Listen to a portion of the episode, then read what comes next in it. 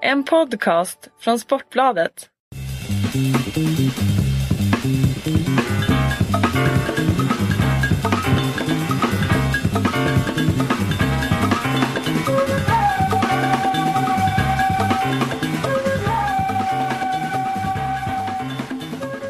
Kungsbacka DFFs lokaler, klubbkansli och eh, huvudtränare Johanna Almgren.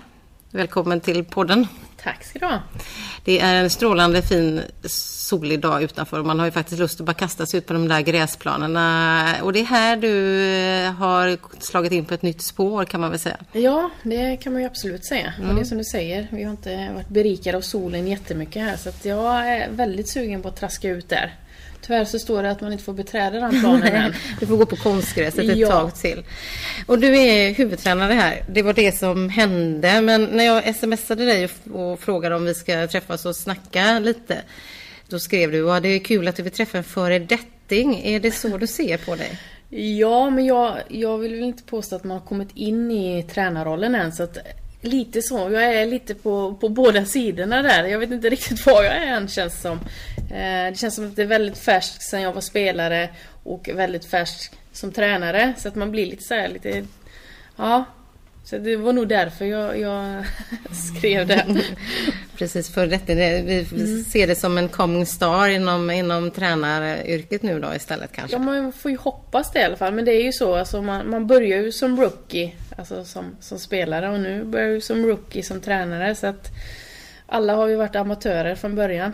Så att... Du, nu kanske du tycker att det är annorlunda men eh, om jag säger att du var väldigt energisk, energifylld, speed, alltså mycket speed och, och, energi framåt som spelare. Det var kvaliteter som jag tog till mig rätt mycket. Mm. Hur är du då som tränare? Ja, jag är nog lika speedig tror jag. så alla andra får liksom hålla igen det? Ja, men det, det är det som är så bra för att eh, personerna som jag har omkring mig i min ledarstab Eh, några är verkligen lite mer lugnare så att det blir en väldigt bra eh, sinnesstämning kan man säga. Jag som är lite hetsig, engagerad, eh, passionerad eh, så tonar de ner lite så att jag tror att det blir en väldigt bra balans tror jag. Och den som delvis tonar ner det är Stina Segerström eller? Ja precis. Mittback. Ja. Lugn i sig och mm. lugn på plan. Hon har ju slutat, eh, eller slutat, men hon har i alla fall tagit en paus från elitfotbollen och fått barn, eller? Ja, stämmer. Hon är inte med i landslagssatsningen som hon har varit tidigare. Mm. Men hon kanske, du kanske kastar in henne när ni behöver safea kontraktet i höst? Jag hoppas ju det. Uh Det var ju lite, lite en sån smygidé man hade när, man, när jag ja, fick välja vem jag ville ha som assisterande. Att det hade varit skönt att ha henne som spelare eh, spelande assisterande då. Så att vi får se här när gräset blir grönt om, om det rycker lite i, i hennes kropp. Mm. Det kanske, ja det kan det absolut göra. Ja. Eh, hur gammal, är, var det en pojk hon fick? Ja, ja. precis. Den är i några månader nu ja. så att eh, eh Ja, men eh, det är ju så tyvärr. De får ju vara med om ganska mycket i kroppen när man ska mm. föda. Så att, vissa är det ju tydligen enklare än andra. Så att, Bra, och vi ska återkomma till, till satsningen här för det är ett spännande projekt eh, inom damfotbollen eh, som, som du är med om mm. samtidigt som du gör ditt största första träningsuppdrag eh, då på, på riktigt. Du har ju haft ungdomslag också mm. på vägen. Men vi får ju återvända lite till det mer kanske tråkiga då. Eh, oktober 2014, alltså höstas. Leif Svärds ledsna ögon. Leif mm. Svärd då är alltså landslagsläkaren som har tittat på dina knän här. Mm. Han du haft honom hela vägen nästan eller? Ja i stort sett mm. så har jag väl det. Korsbandsskadorna och min första broskoperation eh, var det en annan som gjorde. Mm. Eh, men de resterande, som är några stycken, har han fått eh, eh, ja, skära i mig. Mm. Så han kan dina knän väl? Han kan dem. Du, sex operationer va? Mm. Totalt. Fem comebacker, det blev aldrig en sjätte. Berätta nej. om det där beskedet. Hur var det mm. att få det? Jo, nej, det var ju väldigt tungt. Eh, framförallt när, när det har varit så hoppfullt alla andra och eh, det har varit väldigt eh, optimistiskt. Eh, kanske inte svinoptimistiskt då, men, men han har ju alltid vetat vad jag har velat och kanske gjort mirakel egentligen om man kollar egentligen på hur det ser ut där inne för det är ju verkligen ja, Det ser ju fruktansvärt illa ut i, i mina knän. Och det är båda som Ja precis, men mest till höger då. Eh, så att livslängden på de här knäna har ändå varit över sin livslängd om man säger.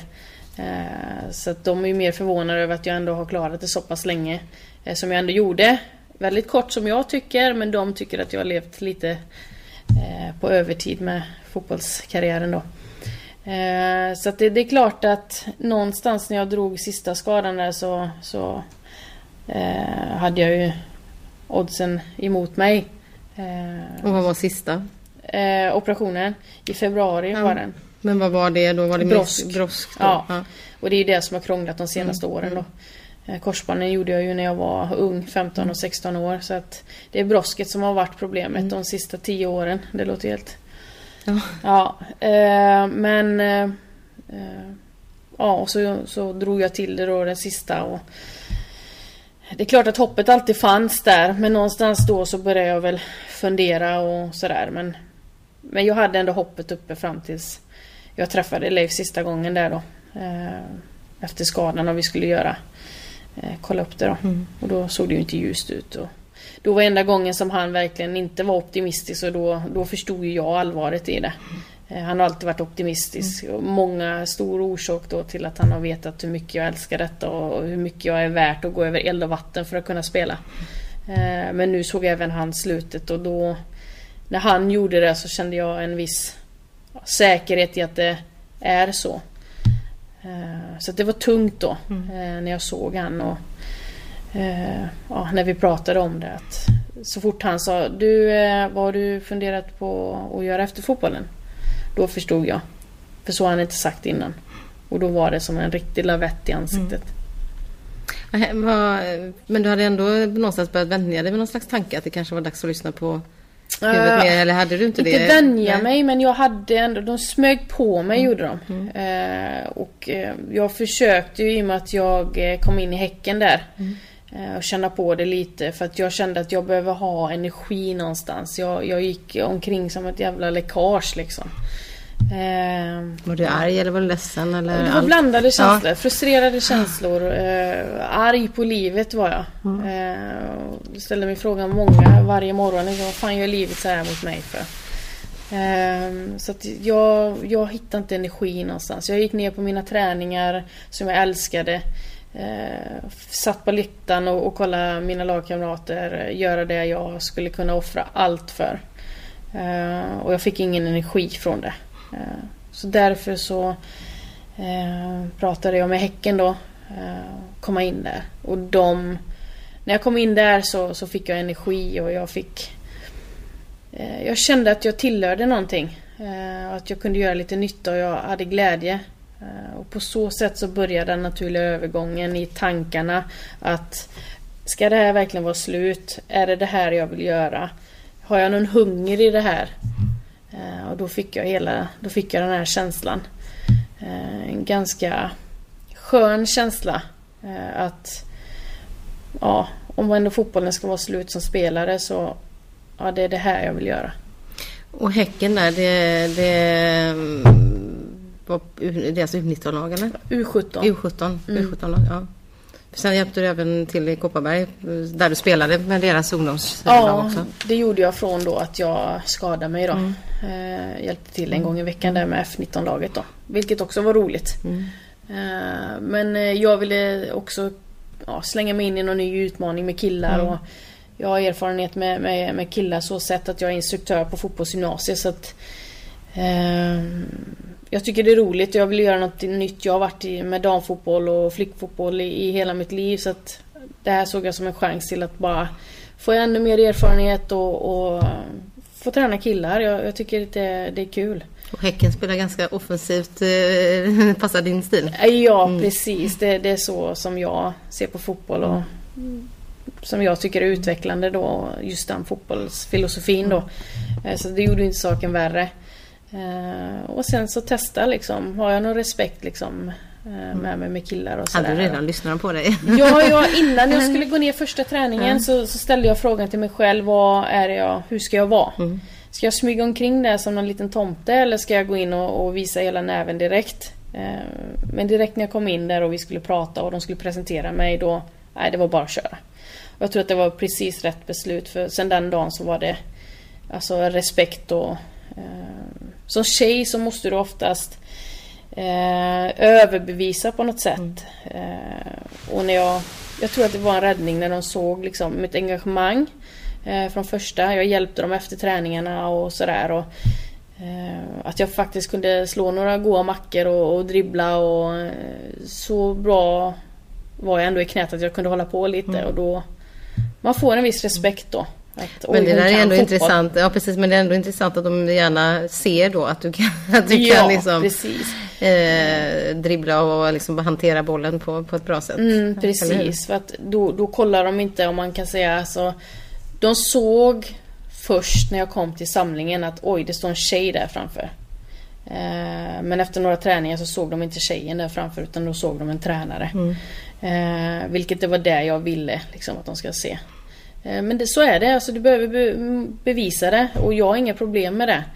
Eh, det. det. har jag aldrig haft så på det sättet. Eh, så att det, det var det var några hinder ibland och testades ibland och Men sen så var det liksom, det var inga problem. Och de, nej, jag hade väldigt rolig tid då. Och nu är du i en damsatsning men, men eh, känner du att, eh, att det är ändå lockande att om du har gjort det här några år, finns det någon mm. tanke i huvudet att eh, ett elitlag, ett herredelslag skulle vara häftigt? Jag stänger inga dörrar till någonting. Eh, som sagt, nu är jag precis i början på, på den här karriären och eh, jag hoppas aldrig att mitt kön ska vara i vägen eh, för kommande utmaningar. det handlar om att vara en bra tränare. Eh, är jag en tillräckligt bra tränare om man vågat satsa på mig då Ingen blir gladare än, än jag. Men Jag kommer inte sätta mig i något fack och vill inte heller bli satt i mm. ett fack eh, Som man oftast kan bli. Eh, Men mitt mål eh, är ju så att bli så bra tränare som möjligt. Sen så får man ju se vad man får för uppdrag. Jag vet inte ens om jag är en bra tränare, jag kanske är totalt katastrofkass liksom. Det vet du Märker inte. du till sommar kanske? Nej, för det, ja. det är liksom inte bara för att man har spelat på en nivå så innebär det inte att du är automatiskt bra tränare eller ledare. Nej, och det är en sak att gå in och ta ett lag på ungdomssidan och sen att leda ett elitlag ja, är skillnad. Ja. Precis, det här med att eh, vara i Häcken ändå som en akademi och det handlar om att fostra talanger och det är ju förberedande elitverksamhet. Mm. Och det är en väldigt stor skillnad att, att utveckla individer Eh, Eh, där man inte kan vinna på samma sätt. Eh, och komma hit till en på elitnivå där, där det är resultatet som är viktigast. Eh, det är klart att det är två olika saker, två olika roliga saker. Som sagt, jag tyckte det var en rolig tid att få jobba med ungdomar och fila till fylla till dem individuellt. Men det här nu som jag är inkastad i nu, det här det är ju jätteintressant och väldigt spännande. Precis, och vi har lovat att vi ska återkomma till det eh, och fördjupa oss lite i det. Och inkastade det är roligt att du säger, för du hade väl fem eller sex erbjudanden. Så fort du sa jag slutar spela fotboll så bara dunka till. Var det inte så? Ja, du ja. superhet på transfermarknaden. Ja, men tydligen. Det var, jag vet inte vad alla andra tränare var under den tiden eftersom jag blev så. Nej men det var ju en sak också, jag hade ju ingen aning eh, om eh, hur marknaden såg ut med mig. Men här kommer jag oerfaren och vilken nivå vill ha mig och eh, jag hade ju ingen aning. Eh, det kanske hade stått där utan någon. Jaha, okej. Okay. Vad gör jag nu? Ja, eh, men jag tror att jag, när jag var väldigt öppen där och, och sådär så som du sa trillade in lite roliga grejer. Och jag blir ju skitglad över det givetvis och att man tror på mig. Eh, för det är tyvärr inte så många kvinnliga som vill fortsätta sin karriär inom fotbollen när, när man väljer att lägga av som spelare. Och, eh, jag kanske har varit väldigt tydlig med att det är det jag vill. Att det kanske var enklare då att kontakta. Mm. Du, eh, när du ändå fattade det här beslutet, liksom, hur, hur när det blir definitivt för dig? Mm. För, för när Leif satt sa det till dig att eh, vad vill du göra efter fotbollen så dröjde det väl någon vecka eller någonting innan du mm. bestämde dig för att i alla fall kommunicera att nu är det mm. över. Ja. Va, vad hände under den veckan? Nej, det var ju tvungen att, att försöka sjunka in någonstans. Jag, jag var ju knäckt givetvis. Mm. Jag såg ju och hoppades på en tre år till. Eh, det är som jag sagt till många att jag, jag känner inte att jag har spelat min, min bästa fotbollsmatch. Och det är tungt i sig att känna så. Eh, jag är oerhört, eh, oerhört glad för de som kan sluta och välja det själva. Eh, jag kunde inte det och det är en sorg i sig.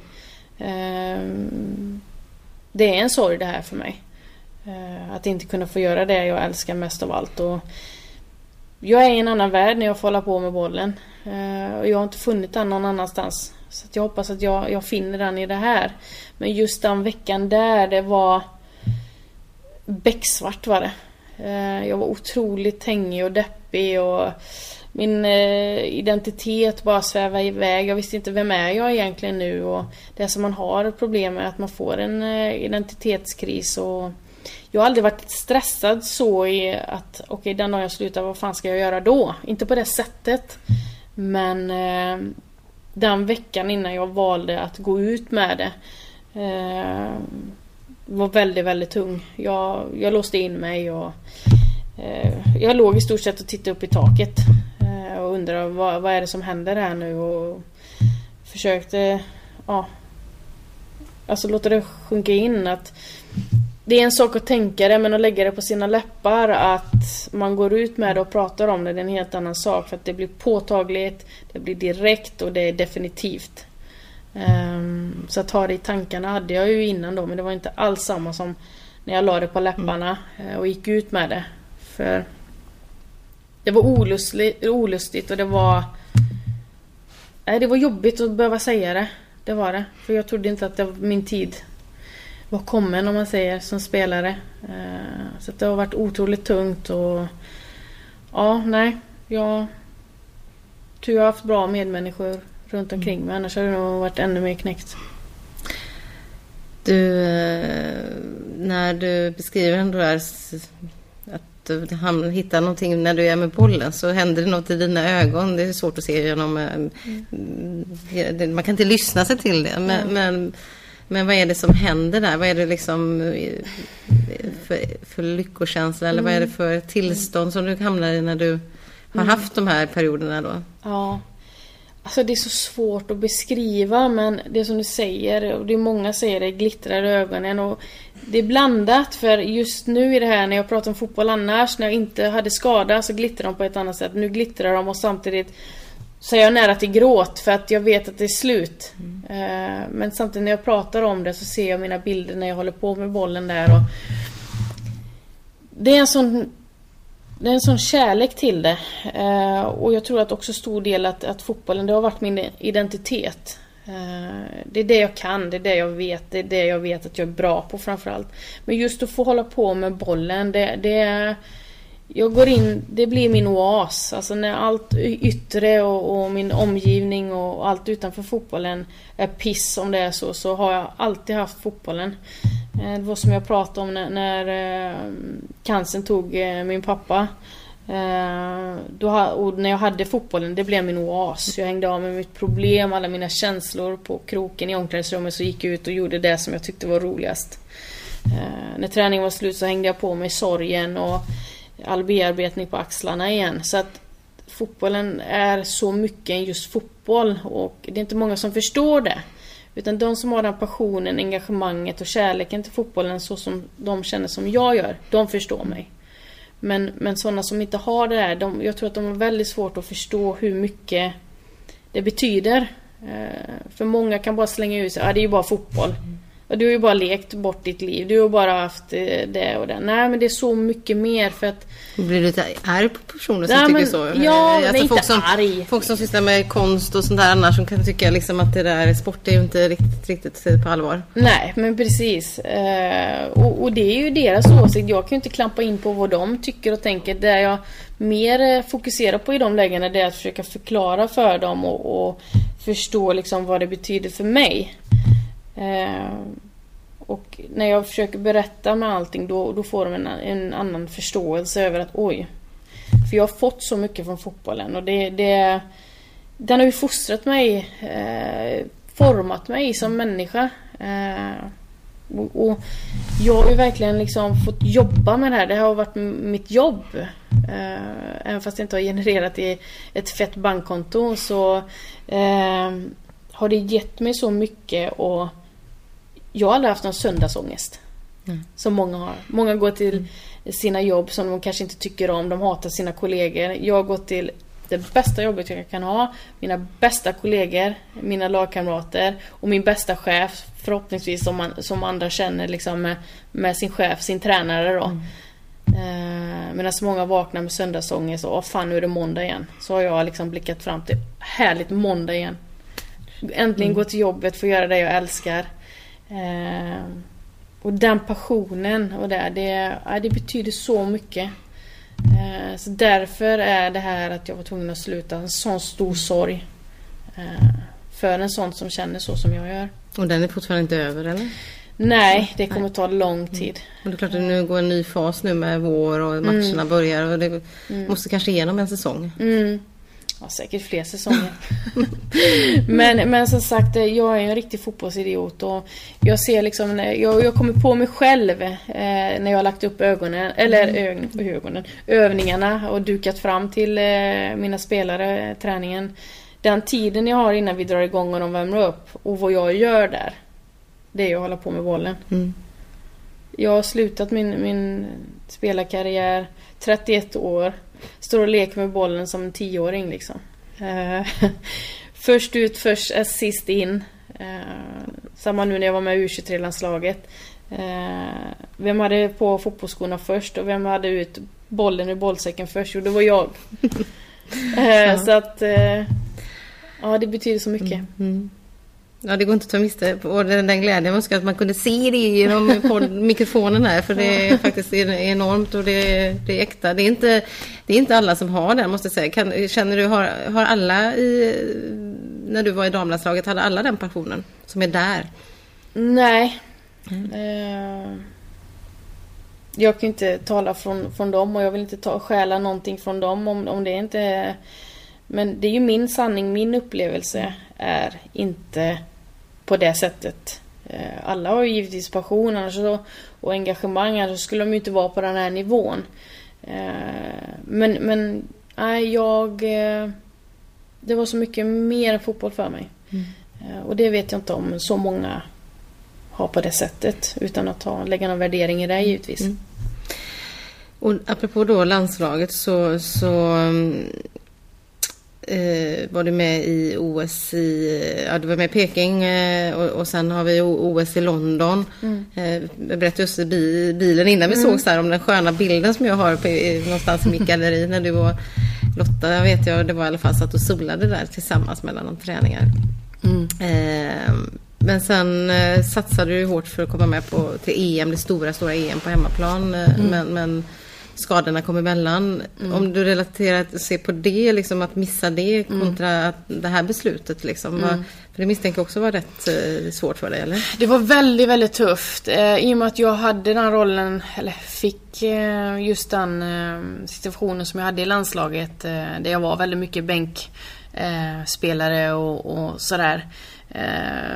när Pia tog över så, så kände jag att jag jag hade en stor chans och och eh, jag fick känslan av att hon gillade min spelstil och det väcktes eh, något nytt inom mig. Alltså äntligen så nu jäklar nu, nu ska jag vara så bra som jag bara kan och vet att jag kan vara. Eh, så just det OSet eh, innan Pia tog över där. Eh, just det det var ju det var lite konstigt att snacka om men, men efter pappa dog där eh, så släppte allting för mig. Det är jättekonstigt. Din pappa då, mm. för alla som, om man lyssnar och inte vet mm. det, så, så Kjell mm. dog i november, alltså ja. 2011 då. Ja. Så att, uh, åtta månader någonstans mm. där in, eller före, mm. ja till och med mer. Men, men vintern före liksom OS då. Och ja. du var väldigt öppen med din mm. sorg och har varit det. Så att, eh, men det, det, det, det, var någonting som, som väcktes då inom dig? Ja, eller? Eh, en, en viss press släppte från mina mm. axlar. Jag har alltid varit, haft stora höga krav på mig själv. Alltid genom min fotboll. Eh, och eh, det har ju ingenting med han att göra. Liksom, att, att han har satt någon, satte någon press på mig eller någonting. Utan det var en press jag hade. Men eh, när han gick bort där så släppte allting för att jag kände att det värsta har fan redan hänt mig. Eh, nu går jag ut och bara för att jag vet att han ville. Efter det med landslaget där så, så känner jag att det släppte. allting. All prestationsångest som jag haft i landslaget bara släppte. Och jag gjorde mina bästa eh, träningar och, och, matcher med landslaget efter det, mm. sista året med Thomas där. Och, eh, nu konkurrerar jag på allvar under OS där och fick spela mot Japan där. Och skulle spelat sen och fick jag magsjuka liksom. Jag minns det för vi skrev rätt mycket om mm. det där liksom att släpp loss Johanna mm. nu liksom. För man, mm. Det syntes väldigt tydligt mm. på träningarna att eh, Och jag kände det själv ja. framförallt och jag kände att jäklar nu, ja. Um, och, och, jag kände att jag är bland mitt livsform. Um, så att någonting hände där efter landslaget. Sen så tog vi Pia mm. över och uh, jag fick en ny energi och Ehm, Ehm, ja, jag, jag, fick verkligen vara mig själv och, och vara min spelstil fick jag ändå. Jag fick äntligen känna att äntligen. Ehm, och eh, jag såg fram emot EM så väldigt, väldigt mycket och jag kände att hon trodde på mig. Ehm, och så hände det som inte får hända igen då. Och jag krigade och krigade till att försöka ta mig tillbaks då. Tyvärr gick inte det och jag fick ja, prata med henne någon månad innan där och säga att det, det funkar inte. Mm. och man hörde på henne att hon, hon tyckte att det var verkligen var, var tråkigt liksom. Mm. Uh, så att ha fått spela ett, ett mästerskap på hemmaplan det, det är ju en dröm. Uh, och, återigen så såg jag en dröm liksom krossas framför ögonen på mig. Och det var väldigt, väldigt tungt var det. För att jag kände att oh, jag var på gång i landslaget, äntligen. Uh, så att det, det har också varit tungt. Mm. Ändå var det liksom alltid när man ser det, går man på fotboll i Göteborg så, så nog finns du på läktaren någonstans liksom. Eh, och du var ju ändå där och peppade alla andra mm. liksom. Eh, är det ändå naturligt för dig att försöka liksom bidra eller vara där och titta och, liksom och mm. vara stöttande mot de andra. Absolut, i ett sånt läge. Jag var ju väldigt, väldigt knäckt så att jag, jag är ärlig med att jag såg inte första matchen. Mm. Jag, jag var tvungen att, att komma bort eh, från allting. Sen så resterande matcher såg jag då mm. eh, på plats. Även i, i Halmstad där. Mm. Eh, och det är klart att det är det. Eh, jag menar vi håller på med också en konkurrerande eh, verksamhet som, som det är liksom att vara fotbollsspelare. Men när det är mästerskap och, och det gäller landslag då är man ett jäkla lag. Och jag ville verkligen hjälpa till att vara den tolfte spelaren eh, i det här mästerskapet. Eh, så det är klart att jag ville försöka bidra eh, med det jag kunde. Eh, även fast jag givetvis hade velat vara en av de som fått dra på sig tröjan på ett hemma mästerskap. Du, eh, när, när, om man tittar på den tiden i landslaget och det laget som, som du var en del av från början där och, och hur de spelar nu. Det pågår ju en utveckling av spelet mm. och spelidén mm. och mm, till att försöka bli bättre på att behålla boll eh, mm. i etablerat anfallsspel och inte bara, inte bara säger jag, men mm. det som man har varit väldigt skicklig på är ju det här djupledsspelet mm. som, som eh, man hade mot, mot, mot Lotta Kosse och även mm. en spelare som dig då. Men, men hur ser du på den utvecklingen? Vad har de, eller, får väl någon som har ändå varit med mm. här lite grann men ändå har tränarkompetens mm. och lite utanförskap? Eh, jag, eh, jag gillar det. Mm. Eh, men som sagt, att spela på det här sättet kontra bara som det var väldigt mycket på, på innan eh, Pia tog över så var det väldigt rakt. Mm. Eh, och det är inte konstigt med de spelarna man hade på det sättet. Liksom, djupledsspelare som, som hotade vilken backlinje som helst. Eh, när Pia kom in som har en, en, en annan filosofi eh, som också tänker på djupledsspelet givetvis. Men som du säger, eh, man vill ha ett större bollinnehav och ett possession. Eh, vilket är den filosofin står jag bakom för det är så jag vill spela fotboll. Eh, det är där den, den, stora utvecklingen finns och framförallt på, på damsidan tycker jag. Eh, varför ska vi slå bort en boll när vi kan behålla bollen? Vilket är roligast? Jaga boll eller äga boll? Eh, men för att äga boll eh, så krävs det väldigt, väldigt mycket. Det är väldigt mycket skicklighet och man måste ha många spelare som har den här skickligheten att kunna hålla i bollen. Och, eh, mycket spelförståelse krävs. Och, eh, och jag menar, ja hon hade förra året att bygga det på men, men just en sån här filosofi där det krävs possession, det, det är en resa. Det, det är verkligen det. Och, och, det kollar man då kontra ett, ett eh, lag och ett landslag så har man inte så många dagar på sig.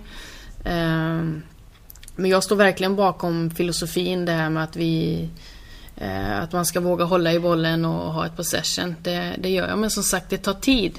Vad är, vad är de eh, någonstans nu då? Algarve Cup, vad såg du där liksom? Ja, blandade och gav ja. lite där. Eh, men jag, jag ser verkligen att de är på väg någonstans. Men det är också, när man spelar en sån här fotboll så pratar man väldigt inte i min värld, och jag vet att Pia inte gör det heller, man pratar inte positioner, man pratar roller. Mm. Och när man pratar roller så blir det väldigt tydligt i hur du ska vara. Alltså i vilken roll du ska vara. Eh, och vad som krävs av just dig i den här rollen. Du är satt här i den här positionen eh, och har den här rollen för att. Mm. Eh, så det, det, handlar om att vara tydlig. att varje spelare får en tydlighet i vad är min roll i det här laget, i det här landslaget och vi ska prestera. Eh, och de är på god väg. Jag menar förra året Alltså var man på väg. Eh, nu har man tagit ytterligare steg. Eh, men vi får inte glömma att många spelare är inne i försäsong. Och, eh, men just det här att, att kunna spela eh, sådana här matcher mot topplagen kontra spela mot eh, andra nationer. Det, det, är det bästa du kan göra liksom.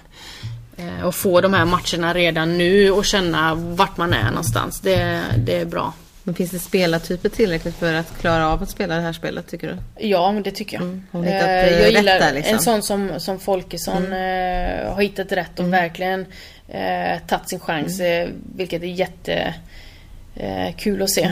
Eh, om jag fick bestämma så hade jag ju velat se Sjögran också som en central spelare. Eh, nu är inte hennes defensiv den starkaste mm. sidan liksom.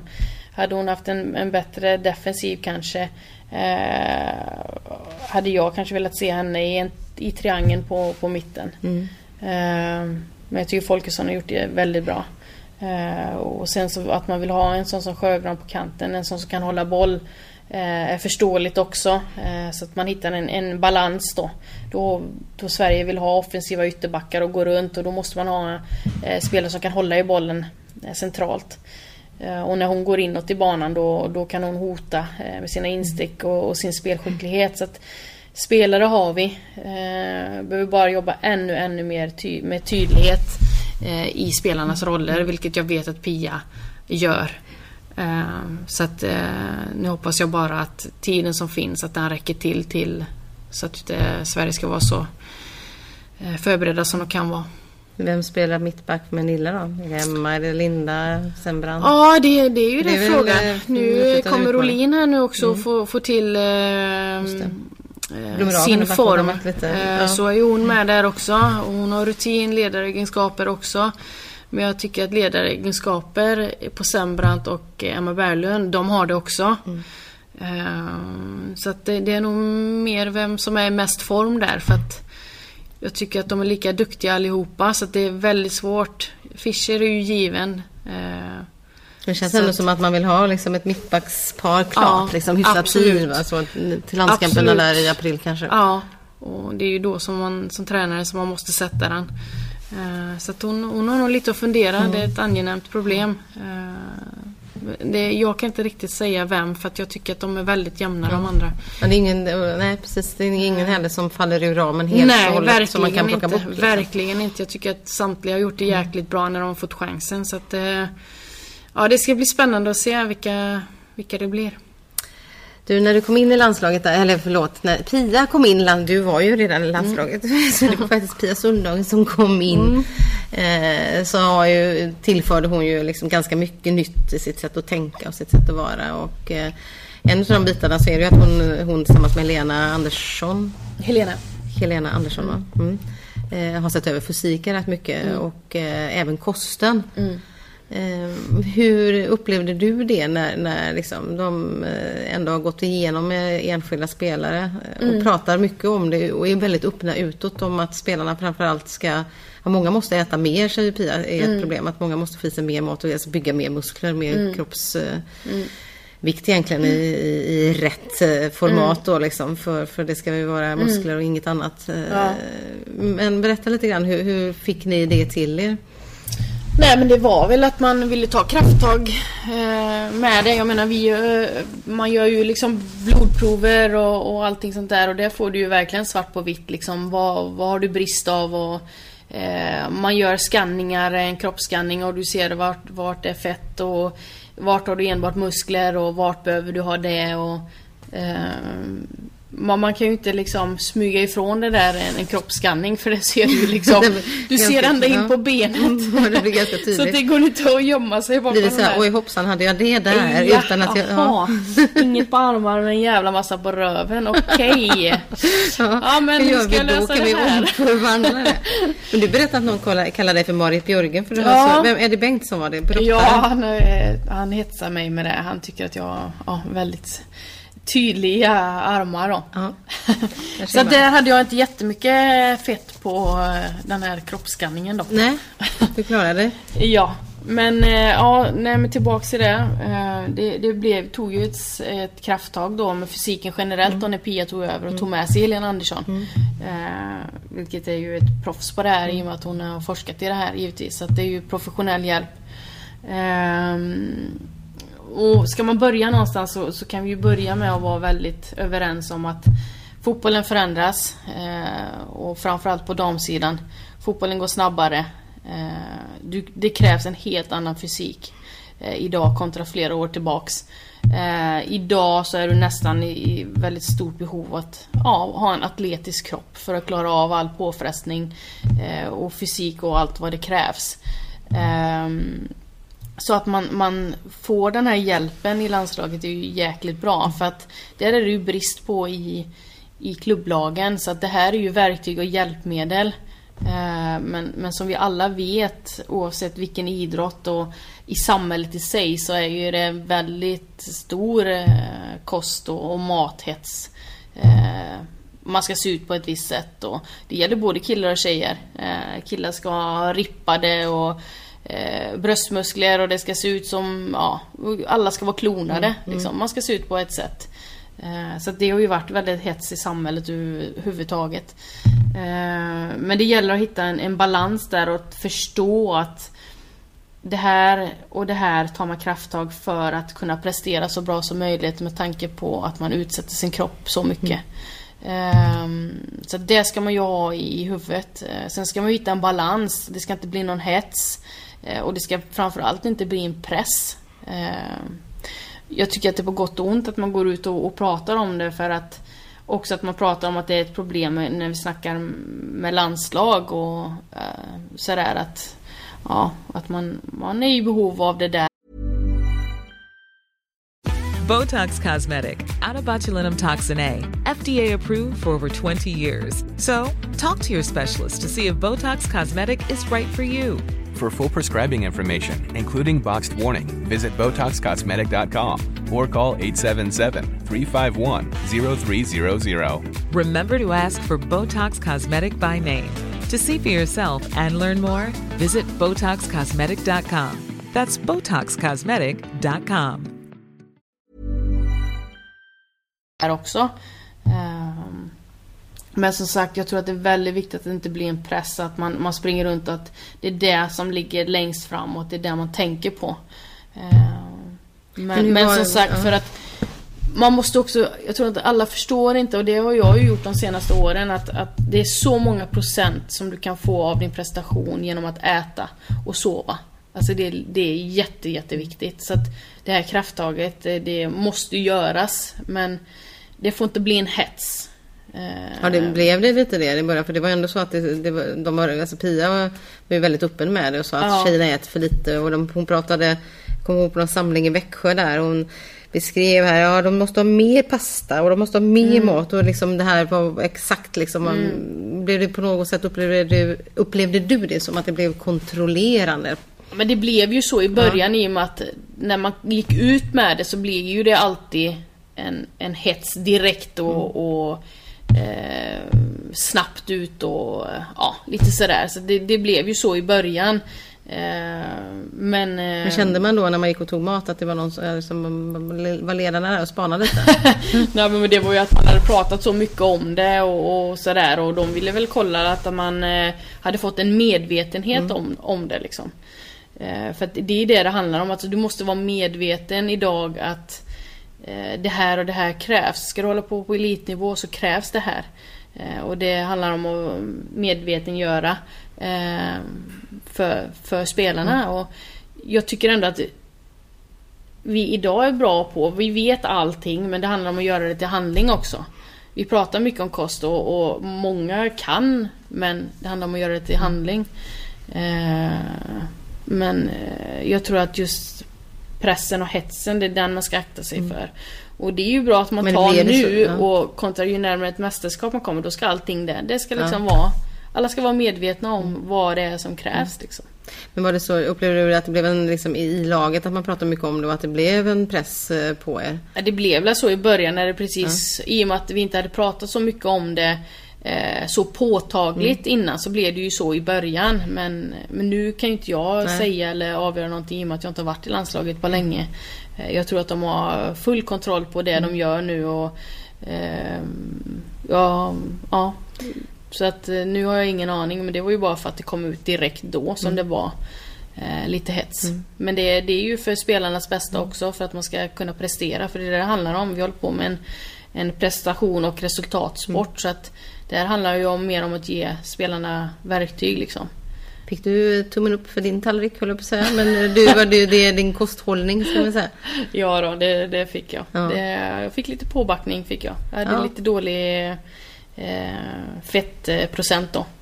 Lite för på. lågt. Ja, ja okej. precis. Visst, Men jag hade bra järnvärden och allting sånt där och det var inga problem. Och det var ingenting som jag kände av sådär. Och sen så man, måste man lägga till att man är olika som personer och anlag och DNA och allting sånt där. Så att allting sånt ska ju vägas in också. Eh, beroende på, jag menar gör jag bra resultat på de resultat jag ska göra och jag kanske har mindre fettprocent än någon annan och jag mår bra. Då kanske man inte ska in och peta i det. Eh, på det sättet. Jag menar, men missvisar eller missvisar, mm, visar mina resultat dåliga resultat. Ja, då finns det ju en anledning till det. Eh, då behöver man ta krafttag till det för att du ska orka i 90 minuter plus. Eh, och ser man att spelare inte gör det då, då får man ju liksom Men blev du förvånad själv över att du hade det? Eller visste du om det? Kände, hade Det du är inget som jag kände eller Nej, relaterade var till. känsla, Jag kände mig bättre än någonsin. Alltså så. Men det där är ju precis på gränslägen också när man Ja. kanske är som, om det nu var nästan i livsform också så Ja. kanske det, då ligger man ju precis på gränsen. Ja precis, och om jag ändå har en god känsla och så visar ett resultat en sak. Okej, ska jag gå på resultatet eller ska vi gå på min känsla? Eh, där handlar det om att göra ett avvägande. Ska man vara på en spelare när han känner sig som i sin livsform fast resultatet här ja, kanske behöver komma upp lite. Så det är klart att Men ändrade du min? Fick du känsla... in, Ja, jag, jag eh, eh, tog in mer och mer. Mm. Eh, åt mer. Ja, Till exempel fetfisk och Mm. allting sådär för att höja det då. Eh, man måste ju kunna skilja på bra fetter och Ja. dåliga fetter givetvis. Fett och där kommer ju ju, det. där kommer ju kunskaperna in. Ja. Kopplat ändå till, du jobbar på, ja du jobbar ju faktiskt på morgnarna också. Du, Mm. Fotbollsträningarna här ligger på kvällarna men då är du på, på Aspero. Ja. Eh, idrottsgymnasium, fotbollsgymnasium i, i, på Kviberg Mm. i Göteborg. Eh, men där jobbar du också med, med unga människor. Där är de här frågorna extremt viktiga kanske. För man kan ju ändå tänka sig att i landslaget så har man Mm. så har man liksom den, man är vuxen och har oftast den kunskapen. ehm, Och Mm. Man är intresserad kan, av ja, kunskapen. Och kanske också kan eh, relatera till den formen av information på ett annat sätt än när man är 18-19 och inte slagit sig in i sitt Mm. Nej. lag. Eh, Hur, hur eh, dyker det ofta upp sådana här frågor tycker du? Liksom, som kostrelaterade och sånt som hälsofrågor liksom i... Man får eh, väl frågor då och då men det är inte på, på mitt bord om man kan säga Nej. utan det är eh, lärarna som har eh, hälsan eh, som pratar om det och jag som tränare om de frågar mig så, så hjälper jag dem givetvis men det ligger här på den som har just kurser om det. Som har hand om det här då så att jag är mer på fotbollen då.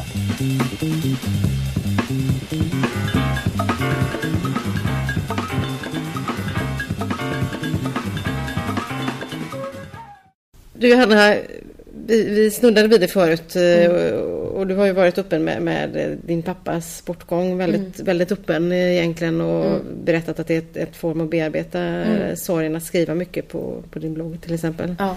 Eh, vad är du där i det sorgearbetet någonstans? För det har ju gått en tid nu. Ja. Eh, det är svårt att säga. Är, när man har så mycket igång hela tiden. Eh, så nu känner jag att jag kan jag kan styra mina känslor på ett annat sätt. Eh, jag kan välja när jag är ledsen eller jag kan välja när jag tänker på, eh, Eh, på honom på ett annat sätt. Eh, jag blir ju fortfarande påtaglig om man hör olika saker, ser olika saker eller påminns om olika saker givetvis. Och då kommer allting och då stänger inte jag in utan då låter jag det komma. Och det spelar ingen roll vart jag kan vara. Jag kan gå på stan och så kan tårarna rinna. Det skiter jag fullständigt i vad folk tycker. Eh, utan jag är väldigt så öppen som du säger och en riktig känslomänniska är jag. Eh, men, men just det här att jag, jag får en känsla av att jag kan välja det mer. Mm. Eh, men det är också förmodligen att jag har så mycket omkring mig nu och det är så mycket igång. Och, Eh, men det, det, är klart att kvällarna är jobbiga. Eh, det är de när, när stillheten och tystnaden, tystnadheten eh, lägger sig och man ligger där liksom. Då, då kommer mycket tankar. Och, så att det... Jag har inte bearbetat det på det sättet som jag kommer göra. Just det att jag har så mycket runt omkring mig. Men just det här att ta tag och prata med någon har jag inte gjort än. Mm. Vilket jag kommer göra. Jag har ingen prestige alls i det. Eller... Men känner du att du behöver det? Fort, eh, jag kommer. Jag känner ju att jag mm. bär mm. mycket inom, mm. inom mig. Och man klarar inte det som människa hur länge som helst. Och jag vill inte få det över mig sen när jag är 40 som för att jag inte har bearbetat det. När man hör många människor som har haft en svår barndom och så, och så får man traumatiska grejer liksom när man blir äldre och det kommer på en. Sånt, det vill inte jag utan jag vill bearbeta det men det, det, det får komma när det har lugnat ner sig lite. Just nu så, så väljer jag att uh, lägga sorgen mm. lite där borta. Mm. När det lugnat sig så, så kommer jag vilja gå och prata för jag har mycket inom mig. Det, det vet jag. Just också med fotbollen också som jag har inom mig. Uh, och den är, det är ju dubbelsorg ja. liksom. Mm två olika sorger men det är fortfarande en dubbelsorg mm. som jag bär med, bär med mig. Som, det är två olika kärlekar liksom. Eh, som jag har mist. Mm. Var din pappa var han väldigt involverad i fotbollen också när du var yngre eller? Ja, ja han var, var ju min tränare ja. och sen så körde vi extra jämt. Och, mm. eh, så att eh, han har följt mig i alla år. Mm. Och, eh, var på alla matcher, reser runt överallt. Då, så att eh, han har ju alltid funnits mm. där. Eh, så att en engagerad pappa. Mm. Um, ja, den bästa man kunde tänka sig. Det, och som jag har sagt många gånger innan, det finaste du kan ge en annan människa det är att ge av din egen tid. För det är din mm. egen tid och tid överhuvudtaget som man inte får tillbaks. Och kan du ge det till någon annan, det är det finaste du kan ge. Och det gjorde han. Han gjorde det jämt. Uh, och jag saknar honom väldigt, väldigt mycket. Uh, det är fortfarande så att många gånger i veckan är det är verkligen det första jag ser när jag vaknar det sista jag ser när jag somnar. Och, eh, det är tungt. Det är det. Eh, men jag kollar på bilder och eh, kollar på de få videorna som jag har kvar och när han skrattar. Och, eh, jag tror inte det finns ett enda kort så, där han ser arg ut eller ledsen ut. Utan det är stora glittrande ögon på alla bilder. Och det, det var sån han var. Så att samtidigt som man blir knäckt när man ser det så blir man otroligt glad. Mm. Eh, den personen som han var och så omtyckt som han var. Eh, och det saknar man väldigt mycket. Eh, det finns inte någon enda som skulle kunna säga något ont om honom. Och det gör, man, alltså det gör mig väldigt stolt liksom. Och det finaste som man kan göra nu människor som kände honom, när de pratar minnen och sånt där. Då märker jag att jag får stora ögon och, och stora öron och bara vill höra mer och mer om honom. Eh, sånt som jag aldrig fick chansen eh, tyvärr att prata med honom om. Det, det berikar mig och jag vill alltid höra det. Eh, så att någonstans så lever han kvar i mig. Det kan ingen ta ifrån mig. Så att... Ja, även fast jag inte har honom fysiskt så har han i hjärtat varje dag. Eh, och någonstans hoppas jag att han har format mig till en bra människa. För att det är någonting som jag tycker är viktigt. Att, att folk tycker att man är en bra människa. Eh, någonstans. Med sina brister givetvis. När du har varit öppen med, med det så, så, så har, du, har du fått gensvar från andra som har varit i liknande situationer misstänker jag va? Mm, väldigt har du, många. Ja, har du känt att det varit eh, också ett mm, sätt för dig att eh, liksom, kunna hjälpa andra eller, eller kanske de hjälpa dig liksom? Meningen från början var ju för min egen skull. Eh, Så mycket som jag hade inom mig, så mycket ilska, besvikelse. Eh, Jag, jag kunde inte ha det inom mig. Jag var tvungen att skriva av mig. Eh, Och jag vill liksom inte heller lägga det över någon annan som ska sitta och lyssna på mig. Och, eh, är- fast jag hade sådana människor givetvis. Men jag kände att vad fan skulle jag behöva sitta och prata om allt som jag kände till en människa så hade de fått sitta där hela, fan flera veckor i rad. ja, jag tänkte jag ska besvara, bespara dem här. Men, eh, eh, så att jag började skriva eh, och framförallt så samlade jag på mig då i månader och skrev en gång i månaden på min blogg då. Eh, och så jag skrev på hans dödsdag den 11 varje månad. Eh, och det var ett sätt för mig att bara få skriva ut allt som jag kände och allting kom från hjärtat och som jag kände där och då. Det, det var inget krystat och det, det var väldigt naket och det var väldigt öppet. Och, eh, det väljer man ju som, och jag är sån som person. Jag tror att många märker att jag är väldigt öppen och eh, känslig på det sättet. Och, eh, det kan vara både för och nackdelar med det givetvis men, men jag har inte känt att det har varit någon nackdel till mig. Har det inte varit Eh, någon som har, för en del kan ju liksom bli en, lite provocerande nästan eh, av att man är mm. öppen liksom med sin egen, eh, så- liksom med sina egna känslor på så sätt. Men det är ingen som har liksom Ja, stått- inte s- tvärtom. Eh, när jag började skriva då eh, Givetvis så var det ju folk som jag kände som skrev och, och pratade och ja, tröstade mig i, i kommentarer och sånt där. Men sen så kom det bara fler och fler kommentarer från, från människor som jag inte kände. Eh, där de hittade, som de skriver då, ett forum eh, där jag satte deras ord och tankar i skrift. Eh, som de kanske inte kunde prata med sina medmänniskor om. Eh, kände de igen sig av.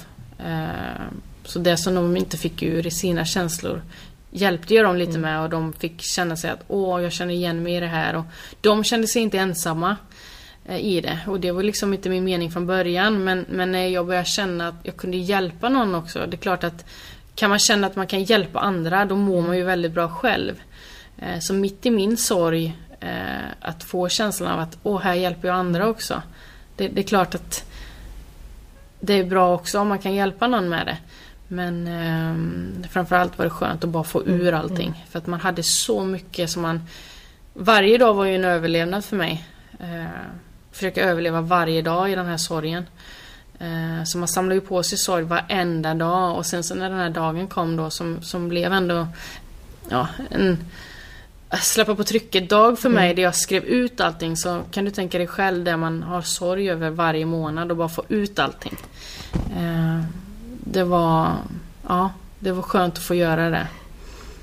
Eh, Och sen har du varit eh, engagerad och samlat in mycket pengar för, också i efterhand. ja, Eh, Det jag ju Cancerfonden, har du, jag vet inte, gör du det fortfarande? Eller? Nej, det har jag inte för gjort Det var nu. två gånger va? ja, två gånger. Där du slog rekord tror jag andra gången. Men Ja. var, var det Zlatans eh, Ja, PSG-tröja som drog? Ja, Fick de hjälpte mycket. Och, eh, ja, det var jättefint engagemang från så många människor som ville hjälpa till i det här.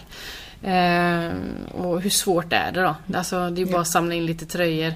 Det är klart att det var lite mäckigt, eh, men med vad det gav så skulle jag göra det alla dagar i veckan. Eh, och jag kommer förmodligen ha det någon gång i framtiden igen. Eh, Att just kunna utnyttja det kontaktnätet man har fått genom alla år och kunna göra en sån här liten sak och kunna hjälpa till. Eh, Det, det, är skönt att, att veta att man kan hjälpa till. Eh, Och det var så många som engagerar sig som ska ha så stor del i det här. Eh, Så att och det var en hyllning till pappa och alla andra, mina nära och kära och alla andras nära och kära. En hyllning till dem. Eh, att vi vill få bort den här skiten liksom. För min, min bästa vän gick bort i, i cancer också när han var 21. Så att, Oj, ja det var eh, extremt tidigt. Ja, så att... Eh, Men var det nyligen också eller? Var det, vad sa du? var Nej, det var nej. 2007. Mm. Så att- Så att eh, det är många, den här skiten tar våra nära och kära. Mm. Eh, tyvärr.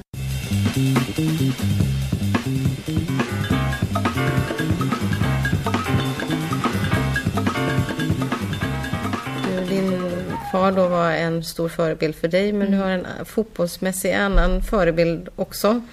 Eh, det gillar jag då som älskar fransk fotboll. Zinedine Zidane. Mm. Ja. Åh, sulfinternas mästare. inte jag såg honom det. live, mitt första fotbollsmästerskap 1998 i Frankrike. Det var första gången jag var på stort liksom, eh, VM då. Ja. Och följde det franska landslaget. Det var en rätt häftig period ska jag säga dig. Jag avundsjuk på dig. Varenda träning stod man där. Ja. Eh, vad är det, för Nej, du men- studerade honom? Ja, Ja. alltså... Jag var ju så lycklig det var för några år sedan. Vad kan det ha varit? Två och ett halvt nu? På Bosön. Då hade Lotta Schelin fixat autograf till mig från honom. Det var fint. Ja, Lotta, liksom, Lotta.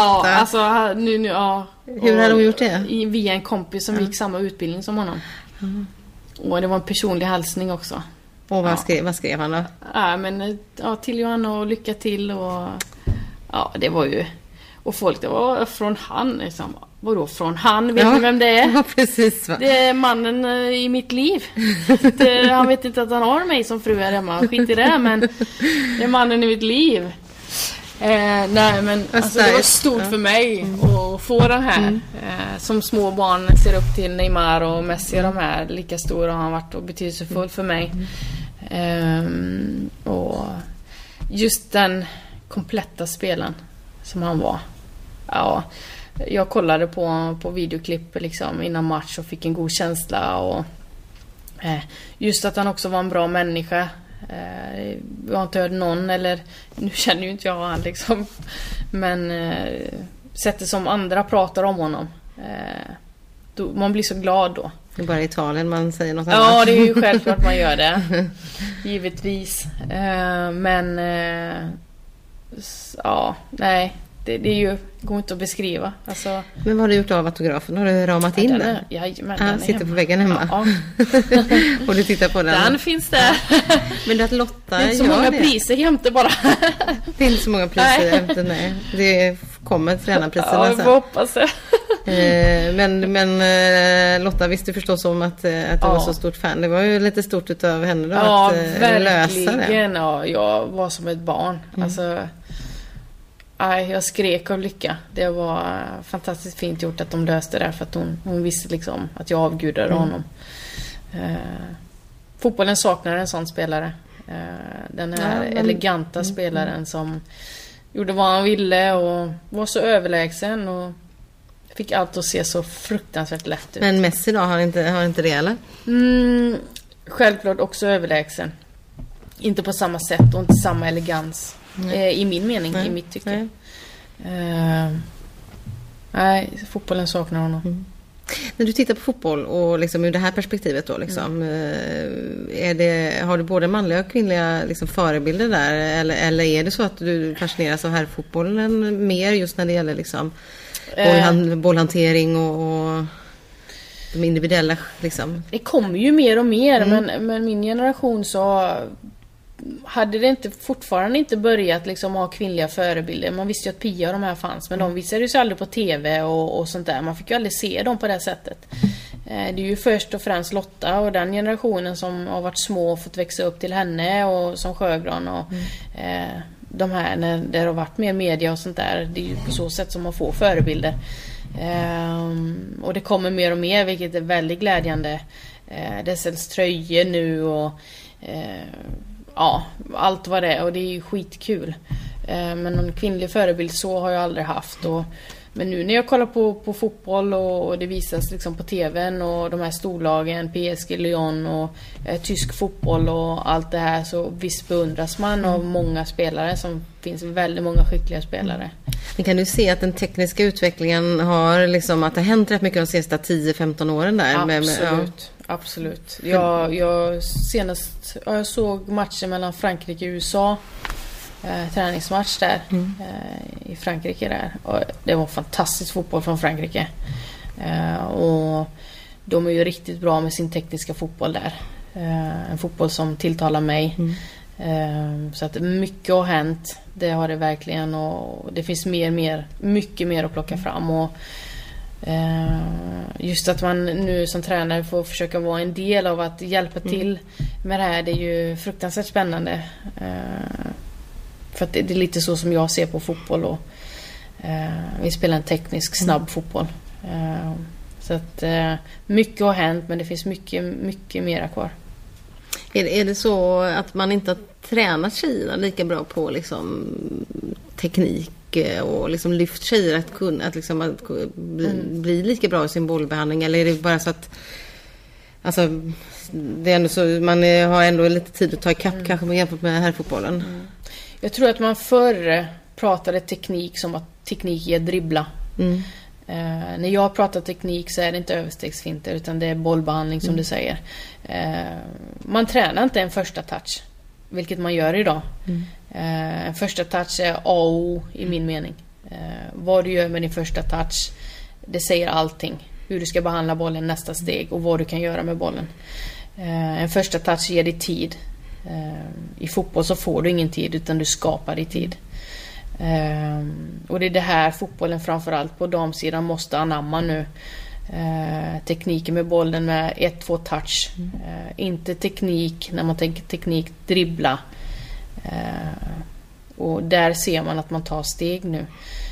För jag tänker tillbaks på min tid när jag var liten. Då var teknik kunna trixa på knäna. Mm. Skjuta givetvis, men dribbla och finta. Men jag tränar med, inte tränar jag mina tjejer liksom med finta och dribbla utan det är fart, det är första, mm. Första touch framförallt som jag vill. Jag vill att vi blir bolltrygga. Mm. Eh, jag menar vi vill ha bollen. Eh, och om jag ska kunna driva en fotboll som jag ser eh, är attraktiv och ha ett possession till exempel är vi inte bolltrygga så är det så att skjuta sig själv i foten. Och vi måste börja någonstans. Spelarna måste bli mycket mer bolltrygga. Och där har vi ett ansvar i Sverige. Eh, och börja ge de här spelarna utbildning i att jobba med sin första touch eh, och teknik i teknik som i passningsteknik och kunna behandla bollen ett, två tillslag. Eh, vi måste ta till det nu. Och det, det är det jag vill få in liksom. Det, det är fotboll för mig. Snabb fotboll med en fin första touch och orientera sig. Är det så som Kungsbacka DFF kommer spela i Elitettan som ni ligger i? Det är ja. långt upp i seriesystemet. Det är ja. bara ett snäpp under Allsvenskan. Ja. Nej, nu ska inte jag avslöja någonting. Nej, Nej jag skojar Nej, men det är klart att, eh, att uh, jag vill spela en sån fotboll. Mm. Uh, men det krävs tålamod. Mm. Uh, det krävs många år att få spelare att bli bolltrygga.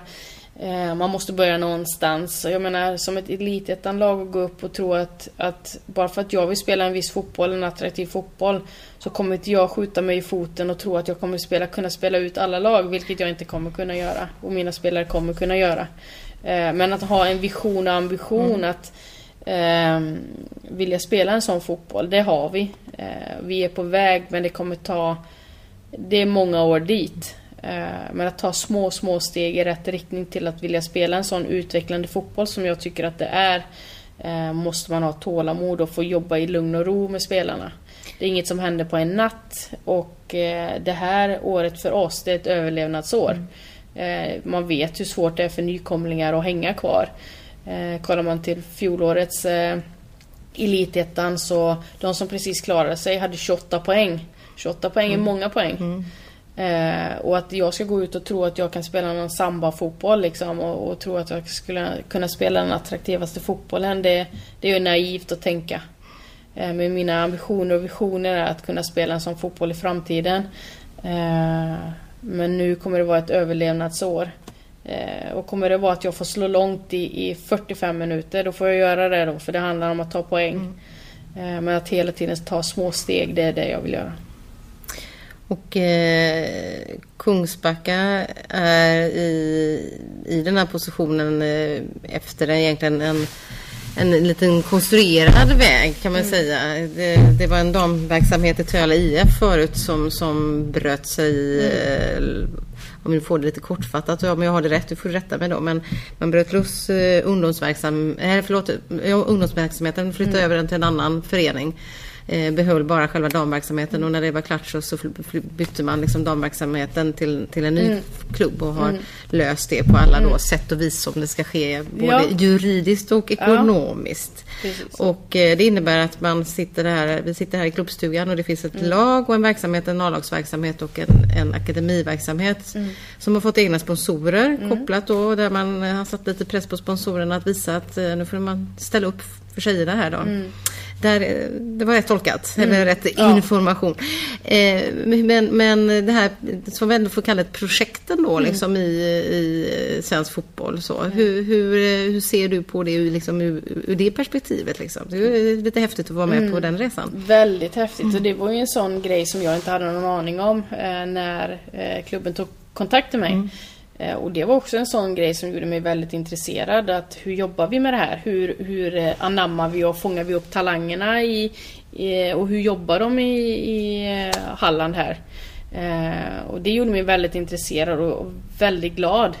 Eh, att man gör en satsning på, på tjejsidan här och att Eh, Eh, det var häftigt att jag får vara en del av det här och verkligen få se den här röda tråden. För att det är klart att, det, att man kan snacka till det. Men att göra det till verklighet och göra det till handling, det är en helt annan sak. Och det är ju det man har lyckats med här. Eh, och få in de här samarbetsklubbarna då, som man säger. Eh, småklubbarna runt omkring här. Och ha en röd tråd igenom här. från akademin då. där, där är spelare från 15 år här eh, som får extra träningar och eh, i och med att jag är med i den här akademin, Hummelakademin då som den eh, heter, eh, får jag ju se spelare eh, från 15 år och följa upp de här och, och de här lokala lagen och, och det här. Eh, man fångar upp de talanger som, som man ser. Eh, jag vet att på min tid, då fanns ju inte alls den verksamheten. Att det, jag tror att det var väldigt, väldigt många talanger som aldrig upptäcktes mm. eh, i små hålorna. Jag är ju från Borås och eh, de här som var ute i skogen. ja, nej men, eh, de hade det svårare eh, än, än vi mm, som var mm, centralt. Det mm, tror jag på. Och man förlorar många. Och som spelare då, om du känner att du är 15-årig tjej och känner att du inte har blivit upptäckt eller sedd. Okej, okay, eh, då kommer jag aldrig bli det. Ja, då är det lika bra jag lägger ner. Här har du jättemöjlighet att, att bli upptäckt och sedd. Eh, under ett års tid till att börja med här då i den här akademin. Eh, där de får fortsätta i sina klubblag och ha den tryggheten men samtidigt försöka få då den utbildningen som vi vill ge. Eh, börja förbereda dem och, och, ge verktyg till sin verktygslåda liksom. Eh, och Eh, förhoppningsvis sedan försöka ta ett kliv in i vårat F19 eh, eller om de väljer att stanna i sina klubbar. Och klubbarna ligger liksom i division 2 och division 1 här också. Eh, eh, vilket är en bra nivå. Får de spela på den nivån som 15-åringar tror fasen att det är utvecklande kontra att spela någon annanstans. Eh, men kan man då få en utveckling på dem då i sitt klubblag och, och hjälpa de här då den hjälp som kanske inte erbjuds överallt, eller den gör inte det. Det är klart att det här är förmåner att få med om det här. Eh, och ha en röd tråd och, och, verkligen jobba på att få in dem sen i F19 för att sen få in dem i A-laget. Eh, så som att jobba lite på killsidan, kolla på Häcken och det är lite så åt det hållet vi vill sträva. Få upp så många som möjligt i A-laget. Eh, och som, som man vet hur det ser ut på dam nivån. Vi kan inte plocka för vi har inte den ekonomiska musklerna att hämta eh, proffs utifrån. Utan man, här gör man ett krafttag mot talangerna och försöker fostra så många svenskar som, som möjligt så att vi får fram de här eh, spelarna. Eh, och det, det, är ett projekt eh, som många fler borde ta efter, mm. vilket det gör. Det pratas om den här formen då. Eh, och Kungsbackamodellen Ja, som den kallas. precis. Och där är det ju så att det finns en, en verksamhet innan, innan ni tar vid där, där man har sta- stadslag ska man väl Mm, kalla det då precis. från 12-13 när man Precis. tränar en dag i veckan. Så redan där bör man plocka upp liksom. Mm. Eh, för att inte alla heller ska försvinna in till Göteborg, Ja. de här riktigt duktiga talangerna tidigt. Precis. Och det finns så fruktansvärt många här i Halland. Många Mm. talanger. Och det är jätteroligt. Så att, Och det här ligger ju lite mellan Göteborg, Ja. fotbollen och Halmstad Ja, som har precis. väldigt starkt, eh, om inte, inte i alla fall på, Ja, på, ja, och även, eh, precis, även på damsidan. Mm. Ja men då kanske du eh, är med och eh, sätter det här riktigt på kartan i svensk fotboll också då. jag är i alla fall glad att få vara med Mm, om det. Så klart att jag ska göra, försöka dra mitt strå till stacken Mm. givetvis. Bra. Får vi se var ni hamnar. Får vi hålla lite extra koll på elitettan i år. Du, all damallsvenskan då, vem vinner den? Nej, det är Malmö som gör det. Malmö. Säger jag med en säger- suck. suck säger du med en suck. Herrallsvenskan då? Åh, den är svårare Mm. alltså. Den är... Ja. Den, ja, den är... Ja, jag tror att det står mellan eh, Malmö och IFK. Malmö IFK. Ja. Ja. Varför, varför kan inte Häcken gå och vinna? De har ju sån Nej, bra fotboll. Men de kan inte riktigt liksom... Nej, det är ju det här liksom. spelar lite mer på resultat, Peter Gerhardsson kanske. Ja, ja precis. Nej men eh, alltså den fotbollen som han vill spela den är ju så attraktiv. Eh, Men som sagt det är klart att någonstans så måste det ju ge resultat på det sättet också givetvis. eh, Vilket de självklart jobbar för. Eh, Men ja, jag hoppas och verkligen hoppas på deras framgång. Man har ju pratat om i några år att de ska börja ta det klivet. Eh, Så att jag hoppas givetvis att det kommer. Eh, Men eh, ja, Du, när man ser, apropå Häcken, så och det är ett långskott, då tänker jag på El Kabir ibland, även om inte det är Häcken just nu, men, men som är rätt social på, på eller som aktiv på sociala medier. Eh, och där kan bli lite slinger mellan honom och lite andra spelare, men där finns du med ibland, eller? På... Ja, är det inte så? Eh, om han, jag menar att du kan gå in och kommentera, eller känner du de spelarna väl? Ja, några kan man ju Ja. slänga käft med. Ja. ja, visst gör du det? Ja, ja. Några kan jag absolut slänga ja, käft med. Det är roligt är det. Alltså man, man har ju lärt känna många, alltså framförallt i, i Göteborg genom åren Mm. givetvis. Att det är mycket ironi och, och sådär. Så det, det är kul att man kan göra det givetvis. Är du engagerad i HBTQ-frågorna? För ibland lyfter du de frågorna också på sociala medier. Ja, alltså så... Nu, nu lägger jag inte jättemycket timmar på det givetvis. Men det är klart att jag tar ställning när jag alltså väl gör det givetvis. Det är viktigt. Ja, det är viktigt. Mm. Jätteviktigt. Är det Man man, ska pratar kunna vara sig själv Ja. Mm. och det är jätteviktigt att man eh, eh, ska kunna vara det. Och fler borde ta ställning. Är det någonting som hur, liksom man bör hantera i ett lag? Liksom, sådana frågor, behöver, behöver man göra det? Liksom, Nej. Det, det tar man om det kommer. Ja, men det är inga problem. Nej. För det gäller ju också där att skapa öppna klimat liksom. Absolut, och det, man ska kunna vara den man är. Mm. M- man får ju sorg i hjärtat när man hör och läser om, om sådana som inte har kunnat vara sig Mm. själv. Liksom, för att de har varit rädda och hotade och hur det ska sluta och vara. Och det måste vara fruktansvärt jobbigt att inte kunna vara den man är. Eh, överlag, men också i en idrott som det är ett visst klimat i. Liksom. Eh, det, det måste vara fruktansvärt jobbigt. Men är det ett större problem för herrfotbollen än för damfotbollen?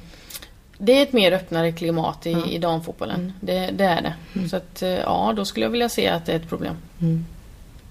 Men, det, har ju men det, en- det lyfts mer Ja, och det mm. Eh, tas upp mer, fler tar ställning och man, man gör verkligen det nu på ett annat Mm. sätt och vilket är bra. Givetvis kan man göra det ännu mera. Mm. Men, men man ser ändå att man, man tar ändå krafttag mot det och man måste börja någonstans där. Och det viktiga är ju att man eh, fortsätter med det. Mm. Att det, det är en grej som man jobbar stenhårt på. Det är ju jäkligt viktigt. Så att Ant- Anton Hussein var ju rätt viktig liksom för, för den eh, så, eh, Verkligen. utvecklingen. Verkligen. Också någon bild där från er nere från ert omklädningsrum. Kommer jag bara på nu. Vad var det? Ja, ja, när han var med på träningen. Han var på gång. träningen. vem, vem var det Torbjörn som bjöd in honom eller vem var det då? Ja, det var det nog ja. Ja. Det kan nog stämma. Låter som Vad kul. typ Som, det var kul. Du, om vi nu pratar vem som vinner var, vem vinner Elitettan och, och var slutar ni någonstans? Ja, det, det är ju det här. Nej, eh, som sagt, vår målsättning är att hänga kvar. Eh, så det, det är klart att man man vill alltid vinna sina, alla sina matcher givetvis. Eh, men eh, det är naivt att gå och tro det givetvis. Och det tänker jag inte skjuta mig i foten med. Sen så ska vi ju sno poäng givetvis så mycket vi kan. Eh, men fokus är på att ligga kvar och få ta det här första året och sen så fortsätta och eh, utveckla. Och, och du kommer inte hoppa in? Nej, jag önskar jag kunde det. Det är många som går och frågar och tisslar. Kan Tassar, det inte funka? Kan man tejpa? Kan man fixa? Ja, men precis. Du, jag önskar att jag kunde vara spelande. Eh, Tyvärr så går Nej, inte det. Jag får nöja mig med att kunna vara med i kvadden och, och tunnla mina spelare. Ja. Och, Och det gör du gärna, eller? ibland. Det gör jag väldigt gärna. Det, det finns inte en enda träning där vi har kvadder där jag inte finns med. så det är skönt att kunna vara tränare och styra träningar. Idag, vad känner jag för idag? Extra lång kvadd idag för Ja. då kan jag vara med. Alla bara så här, kan vi inte köra något annat? Precis. Nej, jag är tränare. Vi kör kvadden nu i 25 minuter. Det är väldigt bra sätt att lära ut också till sina adepter att tunnla dem. Ja, Mm. ja. ja, ja, då är det en extra i mitten. Säger man tunnel innan man tunnlar så är det två gånger i mitten. Ja. Så att, eh, många springer och, ihop med benen så det ser inte så naturligt ut men jag förstår dem. Ja, härligt Johanna. Eh, vi får eh, önska er lycka till. Ja, stort tack. Fram emot seriestart. Ja, Kanon. Tack. tack.